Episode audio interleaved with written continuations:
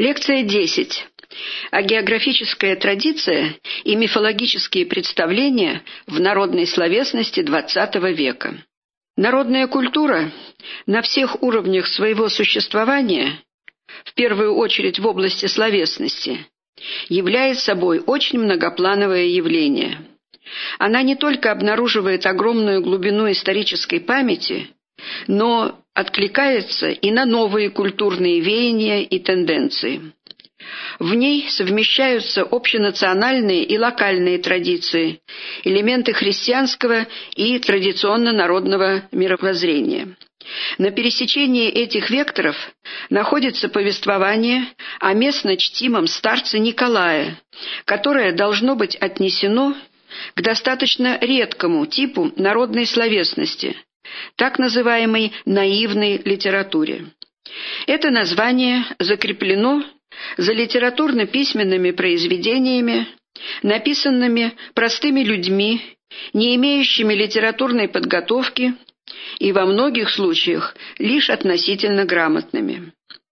Обычно чувствуется стремление неискушенного автора находиться в рамках литературности, и это придает стилю произведения определенный колорит. В таких произведениях очень ярко проявляет себя народный взгляд на явления окружающего мира, и тем самым раскрываются многие черты традиционной национальной ментальности. В июле 2000 года в ходе этнолингвистической экспедиции, проводимой кафедрой русского языка Санкт-Петербургского университета, в городе Тотьме Вологодской области в архиве Краеведческого музея найдена рукопись, озаглавленная «Краткие записи о жизни отца Николая Константиновича Трофимова». Это записи о жизни местно почитаемого, неканонизированного старца, не имевшего духовного сана мирянина. Текст поступил в архив в 1999 году и написан еще здравствующей в 2000 году жительницей города Тотьмы Галиной Михайловной Андреевой, 1923 года рождения. От местных жителей, членами экспедиции, записаны также фольклоризированные рассказы о пророчествах отца Николая, о его прижизненных и посмертных чудесах. Краткие записи о жизни отца Николая – это основное авторское произведение этого цикла текстов. Оно может быть названо житийной повестью, и дает очень много разноаспектного материала для анализа и размышлений. В лекции я собираюсь охарактеризовать некоторые жанровые черты текста и сосредоточить внимание на проявлении в нем элементов традиционной народной культуры, в первую очередь входящих в круг мифологических представлений. В жанрово-типологическом отношении Краткие записи гетерогенны. В них присутствуют отчетливые элементы агеографического произведения. Указывается, что Николай – сын православных родителей. В детстве от прозорливого старца он получил свидетельство своей духовной избранности. «У него есть божеская искра», — сказал о нем старик-попутчик в поезде. Николаю присущ дар чудотворения и пророчества. В актах чудотворения присутствует икона «Святая вода». Он подвергается гонениям со стороны серых зипунов, то есть представителей власти, в облике и поведении которых есть схождение с бесовскими силами. Он сам предсказывает время своей кончины, его могила является чудотворной. А географическая традиция в России XX века, несмотря на абсолютно неблагоприятные общественно-политические условия, не прервалась полностью. И более того, получила развитие в новом для нее русле, русле народной агеографии, когда пишутся жития и повествования о жизни, подвигах и страданиях, чудесах и пророчествах праведных и мудрых старцев-мирян, и пишутся также мирянами, иногда складываются из записок разных лиц. Так в последние годы Гелианом Михайловичем Прохоровым на основании рассказов духовных детей и родственников составлено и опубликовано жизнеописание вологодского старца Федора Соколова. Оно опубликовано Прохоровым в сборнике «Новгород и культура Древней Руси» в 1995 году. Житейные повествования о старцах-мирянах являются предметом научного рассмотрения, правда, в небольшой степени, что связано в первую очередь с ограниченным объемом известных нам материалов. В Тверской области, например, нашими экспедициями были записаны в 1993 году рассказы о Максимушке, добром и праведном старичке-предсказателе, жившем настолько аскетичной жизнью, что в избушке у него не было даже печки. Когда становилось слишком холодно, он начинал ворочать камни, чтобы согреться. В Вологодской области рассказывают о старице Анне, известны рассказы о нижегородцем старце Герасиме, о юродивом из Борисоглебска и другие. Почитание благочестивых старцев из местных обывателей, приписывание им дара пророчества и чудотворения есть народная интерпретация института старчества, существенного элемента монастырской и особенно аскетической культуры. Старчество, по определению русского философа Герасима Петровича Федотова, есть, цитирую, «особый институт преемственности духовных даров и служения миру». В старчестве происходит взаимораскрытие двух христианских личностей – старца, опытного аскета, и его духовного чада, монаха или мирянина. Возникает сокровенная духовная общность двоих, как бы новое духовное существо. Я процитировала выдержку из статьи Котельникова, опубликованном в сборнике «Монастырская культура. Восток и Запад» в 1999 году. Имея древние корни, старчество получило достаточно большое развитие в России с начала XVIII века. Достаточно вспомнить имена Паисия Величковского, а позже Нила Сорского. Возникло оно в связи с кризисом православной духовности после раскола. С XIX века в России зажигаются два духовных костра, пламя которых отогревает замерзшую русскую жизнь – Оптина пустынь и Саров. И оптинские старцы воскрешают классический век русской святости. Я опять процитировала высказывание философа Федотова. Между монастырской традицией и старчеством существовал тихий антагонизм.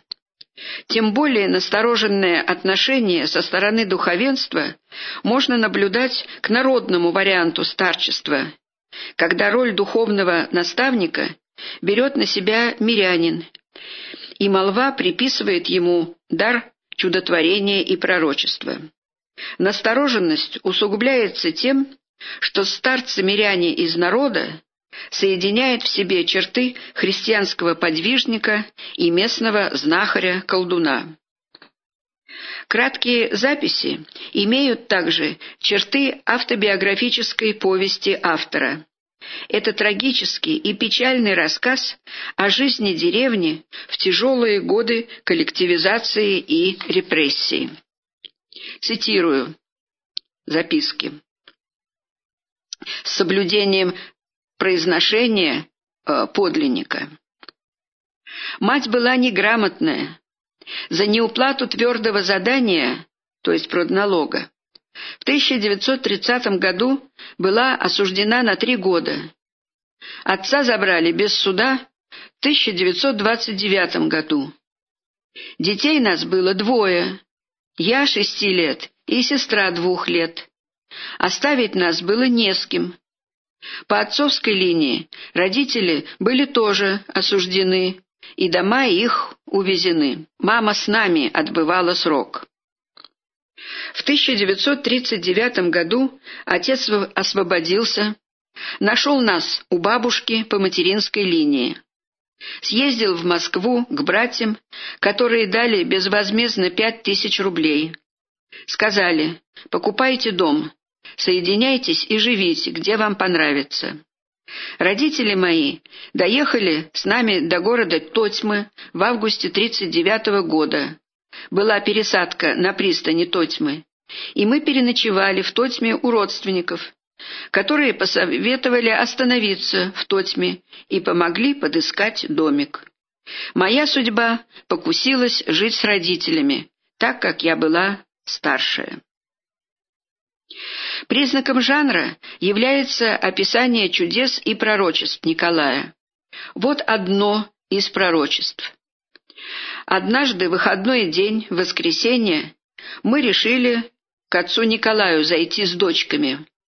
У них были куплены по резиновой птичке. Если нажмешь, они пикали. Младшая Ольга подала птичку отцу Николаю. Он попикал и отдал ей обратно. А Танину птичку подержал в руках и положил на верхнюю икону Спасителя, подвешенную под потолок. Таня заплакала, запросила обратно, но он ей не отдал ее. Я ее уговорила, что снова другую куплю. Николай отобрал у девочки птичку, символ души, и положил на верхнюю икону как бы на небо. Тем самым он предсказал скорую смерть этой девочки. Отец Николай предсказал смерть Сталина. Цитирую. Отец Николай предсказывал иногда во дворе, где он жил. Выйдет и копает в снегу яму. Идет медсестра Попова Лидия Феодосьевна и спрашивает его, чем занимаетесь? Он ответил, хозяин-то в Москве заболел, не поправится. И 5 марта скончался товарищ Сталин. Сталина, как известно, в народе называли хозяин. Повторяющимся является мотив, основанный на древнейшем представлении о неразделимости, действенной равнозначности слова и дела. Слово есть дело. Вот еще одно пророчество Николая. Николай любил ходить к реке. Однажды он стоял и размышлял. Неправильно деревню Заречье построили. Надо бы в два ряда. И через неделю пожар. Сгорело 35 домов. Этот мотив достаточно традиционен. В рассказах о старце Герасиме также находим. Вот старец Герасим как-то побежал по деревне, снял шапку и сказал «больно жарко». Не успел отойти, кулемиха загорелась от грозы, и вся деревня сгорела. С точки зрения стилистики, житейная повесть о старце Николае представляет собой довольно пеструю картину. Несомненно, автор в какой-то степени знакома с церковной книжностью и житейными текстами и делает попытки подражать их стилю и языку. Это некоторые книжно-архаичные лексемы и формы. Например, прозорливый старец, рабы Божии, храм Божий, божеская искра, служители, то есть церковные деятели, враг в значении дьявол, употребление архаичного дательного определительного, узнать дальнейший им путь и подобное. Как полная противоположность стилистике о географии ощущается пласт официально казенного бюрократического языка советской эпохи в его нормированном и разговорном вариантах. Это термины общественно-политической жизни. Твердое задание, то есть продналог, отбывать срок, находиться в заключении или в лагере, быть осужденным, заключение, освободиться, выйти на свободу после окончания срока заключения. Присутствуют также канцеляризмы, неуплата, проживать в значении жить, безвозмездно, прибыть вместо приехать, поступить в больницу, то есть быть помещенным, доставленным туда, при поднятии воза, после взятия, для привоза и так далее. Стилистическую основу повествования и рассказов о чудесах и пророчествах составляет разговорная речь с примесью просторечия и диалектизмов. Протестовать строительству, строиться, то есть строить дом, жилище для себя, определить в больницу, имеется в виду, покойническое, к им вместо к ним, отпустить в ящик вместо опустить, заболеть печенью, болеть поясницей, бросить в животе еще не родившуюся дочь. Молодые мальчики, моя судьба покусилась жить с родителями и подобные. Диалектными являются лексемы «выводить» в значении «воспитать, вырастить детей», «приплавить», «доставить, сплавляя по реке» и другие. Повесть о Николае имеет некоторые стилистические черты, свойственные произведениям русской церковно-христианской литературы позднего времени создания XIX-XX веков, как канонической, так и не строго канонической. Это жития святых недавней канонизации, например, Ксении Петербургской, Серафима Саровского.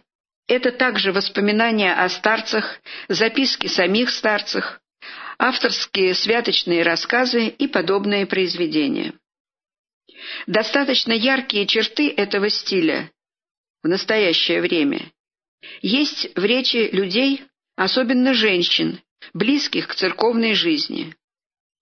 Его проявление можно найти в произведениях русской литературы XIX-XX веков у Лескова, Мельникова-Печерского, Мамина Сибиряка, Шмелева, Рубцова. Элементы этого стиля используются как средство характеристики благочестивых, добрых и мудрых людей, а также людей духовного сословия. Такой стиль – это своего рода благочестивый сентиментализм, который условно может быть обозначен как стиль умиления. В нем часто упоминаются слезы и воздыхание, скорбь и радость в сердце, утешение, поклоны и поцелуи. К его характерным чертам следует отнести частое употребление экспрессивно коннотированных лексем, в том числе лексику с уменьшительно-ласкательными формантами. Теперь обратимся к элементам традиционной народной культуры в текстах об отце Николая. В чудесах Николая присутствуют элементы народной магии, в частности имитационной. Чтобы избавить женщину от головной боли, он гладит, как бы очищая, шапку, после чего голова перестает болеть. Чтобы излечить мальчика, парализованного после того, как он чуть не утонул, старец дает ему еду, иконку, и все это с наговором. Николай сделал так, что серые зипуны, пришедшие его арестовать, не могут встать. Временное окаменение того, кто осквернил святыню, оскорбил праведника, мотив, достаточно часто встречающийся в традиционных житиях и при описании чудес. Он уходит в глубины народных представлений и встречается в народных мифологических рассказах. Так теряет подвижность рука мужчины, который в сердцах ударил шапкой о землю, тем самым оскорбив ее. Материал из Новгородской области. Остановимся подробнее на мифологической семантике двух сюжетов, присутствующих в рассказах об отце Николая. Сюжет первый. Цитирую. «А еще был случай. Пошла женщина Николая навестить. а тот ее за водицей послал. Она взяла ведро и пошла. Подходит к колодцу. А вода чистая-пречистая, прозрачная-прозрачная. Подчерпнула она водицы, а в ведре одни лягуши. Вернулась в дом без воды и говорит Николаю, «Вода хороша, но подчерпнула, так все лягуши да лягуши». А Николай, это не лягуши, это дети твои загубленные.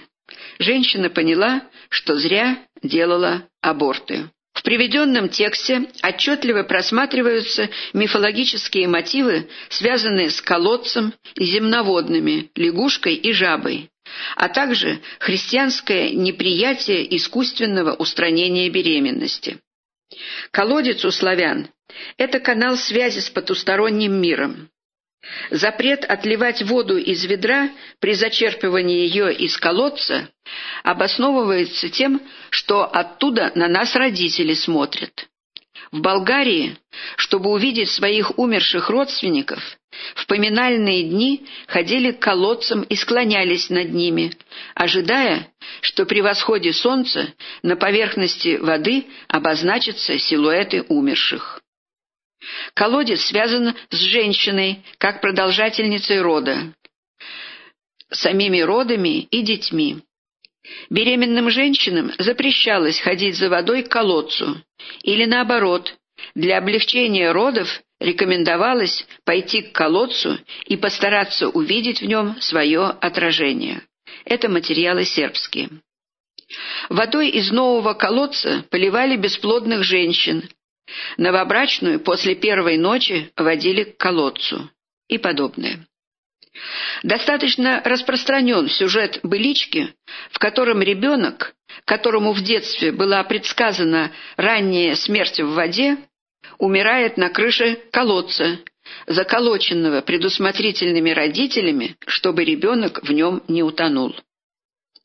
Мифология лягушки, а также и жабы, весьма богата. Это хтоническое существо, связанное локативно или генетически с землей, умершими, предками, известен запрет убивать лягушек. Мать свою убьешь. Может выступать как домашний покровитель, домовой или дворовой.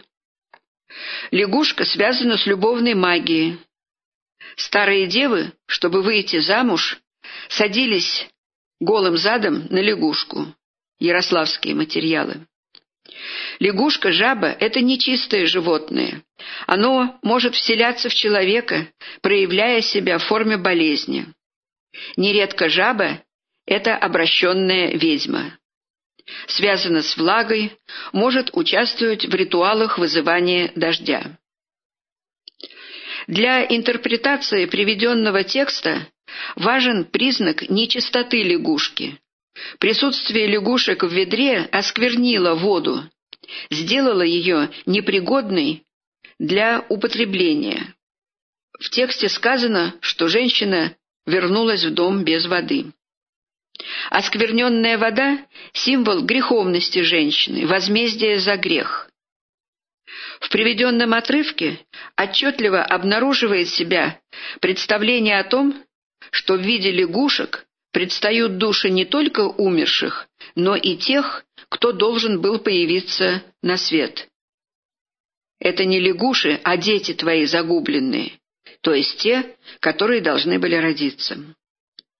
Мотив осквернения воды, пищи, присутствием там нечистых животных, в первую очередь жабы и лягушки, достаточно древен и известен в географических произведениях. В житии Феодосия Печерского, XII век, рассказывается о том, что Келарь, не желая выполнить установленный еще при жизни Феодосия обычай печь хлебы с маком и медом в пятый день первой недели Великого Поста, обманул игумена Стефана и братью, сказав, что муки нет. Когда же через несколько дней из утаенной муки собирался печь хлеб, в кипятке, которым растворили тесто, обнаружилась жаба. Оскверненное тесто не могло быть использовано, И это, по мнению агеографа, наказание за от прислушания творенное дело Богу Сицу, изволившему наблюдению святого стада. Повторяется мотив нечистого животного как символа греха и в повествовании о нижегородском старце Герасиме, который дал двум женщинам по просвире. Когда женщины разломили их, внутри одной оказалась мышь. Вернувшаяся к Герасиму женщина получила разъяснение. «А помнишь, как ты тесто замешала, и тебе в квашню мышь упала, а ты вытянула ее и хлеб испекла, а потом продала его? Так вот, за этот грех и мышь» мы наблюдаем почти полное сюжетное совпадение с житием Феодосия Печерского. Приведенные материалы показывают устойчивость мотива возмездия за грех, в основе которого в данном случае лежит мифологическое представление о жабах, лягушках, мышах, как о хтонических существах, связанных с землей, нижним, в христианстве бесовским миром и потому нечистых. Эти примеры иллюстрируют также типологические и генетические связи сюжетов народной мифологии и о географии с одной стороны и народных повествований о чтимых старцах с канонической агеографической традицией с другой. Сюжет второй. Глубина культурной памяти отчетливо обнаруживает себя в повествовании о еще одном пророчестве отца Николая. Цитирую. Идет Николай полем, а там мужики зеленую травку косят. Он и говорит, вот травка зеленая расцвела, а всю-всю скосили-то. Пришла я домой и спросила у мамы, что это значит. Она в ответ, плохо это, многие молодыми умрут. И действительно, 22 июня началась война. Николай говорил не прямо, а надгадками, то есть загадками.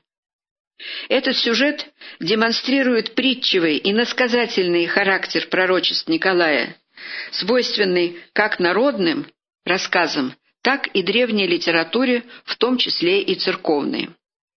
Присутствие притчевой модели в народных повествованиях одним из своих источников имеет когнитивную традицию Библии, в которой жанр притчи один из видов реализации прагматических задач текста. Как культурная универсалия, притча характерна и для фольклора. Пророчество о войне актуализировано в вегетативном коде. Мифопоэтическую основу этого пророчества составляет образ, не достигшей зрелости растительности, травы, уничтожаемой до завершения жизненного цикла. Свежая растительность, в том числе трава, символ жизненной силы, здоровья. Соответственно, уничтожение растительности есть уничтожение жизни. Кроме того, в славянской народной традиции просматривается непосредственная связь свежей травы со смертью. В кашубской фразеологии присутствует мотив смерти как брака с травой. «Оженися с мурава», то есть пожениться с травой. «Оженися за зелена», пожениться с зеленой. «Яйц на зелено», уйти на зеленую. Все эти выражения означают «умереть». Материал приведен по изданию «Славянские э, древности». Символическая линия «трава, любовно-брачные отношения, смерть» просматривается в памятнике конца XIV века Задонщине. Погибающие в бою с русичами татары, скрекчущие зубы своими, деручи лица своя, говорят, «Уже нам, братья, в земли своей не бывати, а детей своих не видати, а Катун своих не трепати, а трепати нам сырая земля, а целовати нам зелена мурава. В слове о полку Игореве Для описания битвы и гибели воинов используется образ жатвы, молодьбы и веяния злаков, то есть опять-таки реализуется растительно-хозяйственный код и актуализируется тема уничтожения растений в связи с войной. Образ жатвы, как войны, не чужд славянскому фольклору, в частности, он отмечен в белорусских жатвенных песнях. В слове святого Григория изобретено в Толцах, переведенном славянами, как полагают, в XI или в XII веках, и содержащим в южно-русских и русских списках много сведений о древней славянской мифологии, образ военных действий также соотносится с посекаемой травой. И взрить на ня яростью своею, и сметутся, и ссекутся, аки польская трава, то есть полевая трава, друг друга, яко мощи наполнитеся от крови всяких. Присутствует в пророческом высказывании Николая и коса, символ смерти, орудие, прошедшее обработку огнем и потому связанное с миром мертвых, используемые для скашивания уничтожения травы, прерывания жизненного цикла. Э, вспомним известные нам выражения «смерть косит», «касая о смерти», «подкосились ноги» и подобные. Таким образом, собранные в результате экспедиции в город Тотьму материалы о местном старце Николае это достаточно сложное, многокомпонентное и полигенетичное культурное явление в области традиционной духовной культуры народа в современной форме ее существования.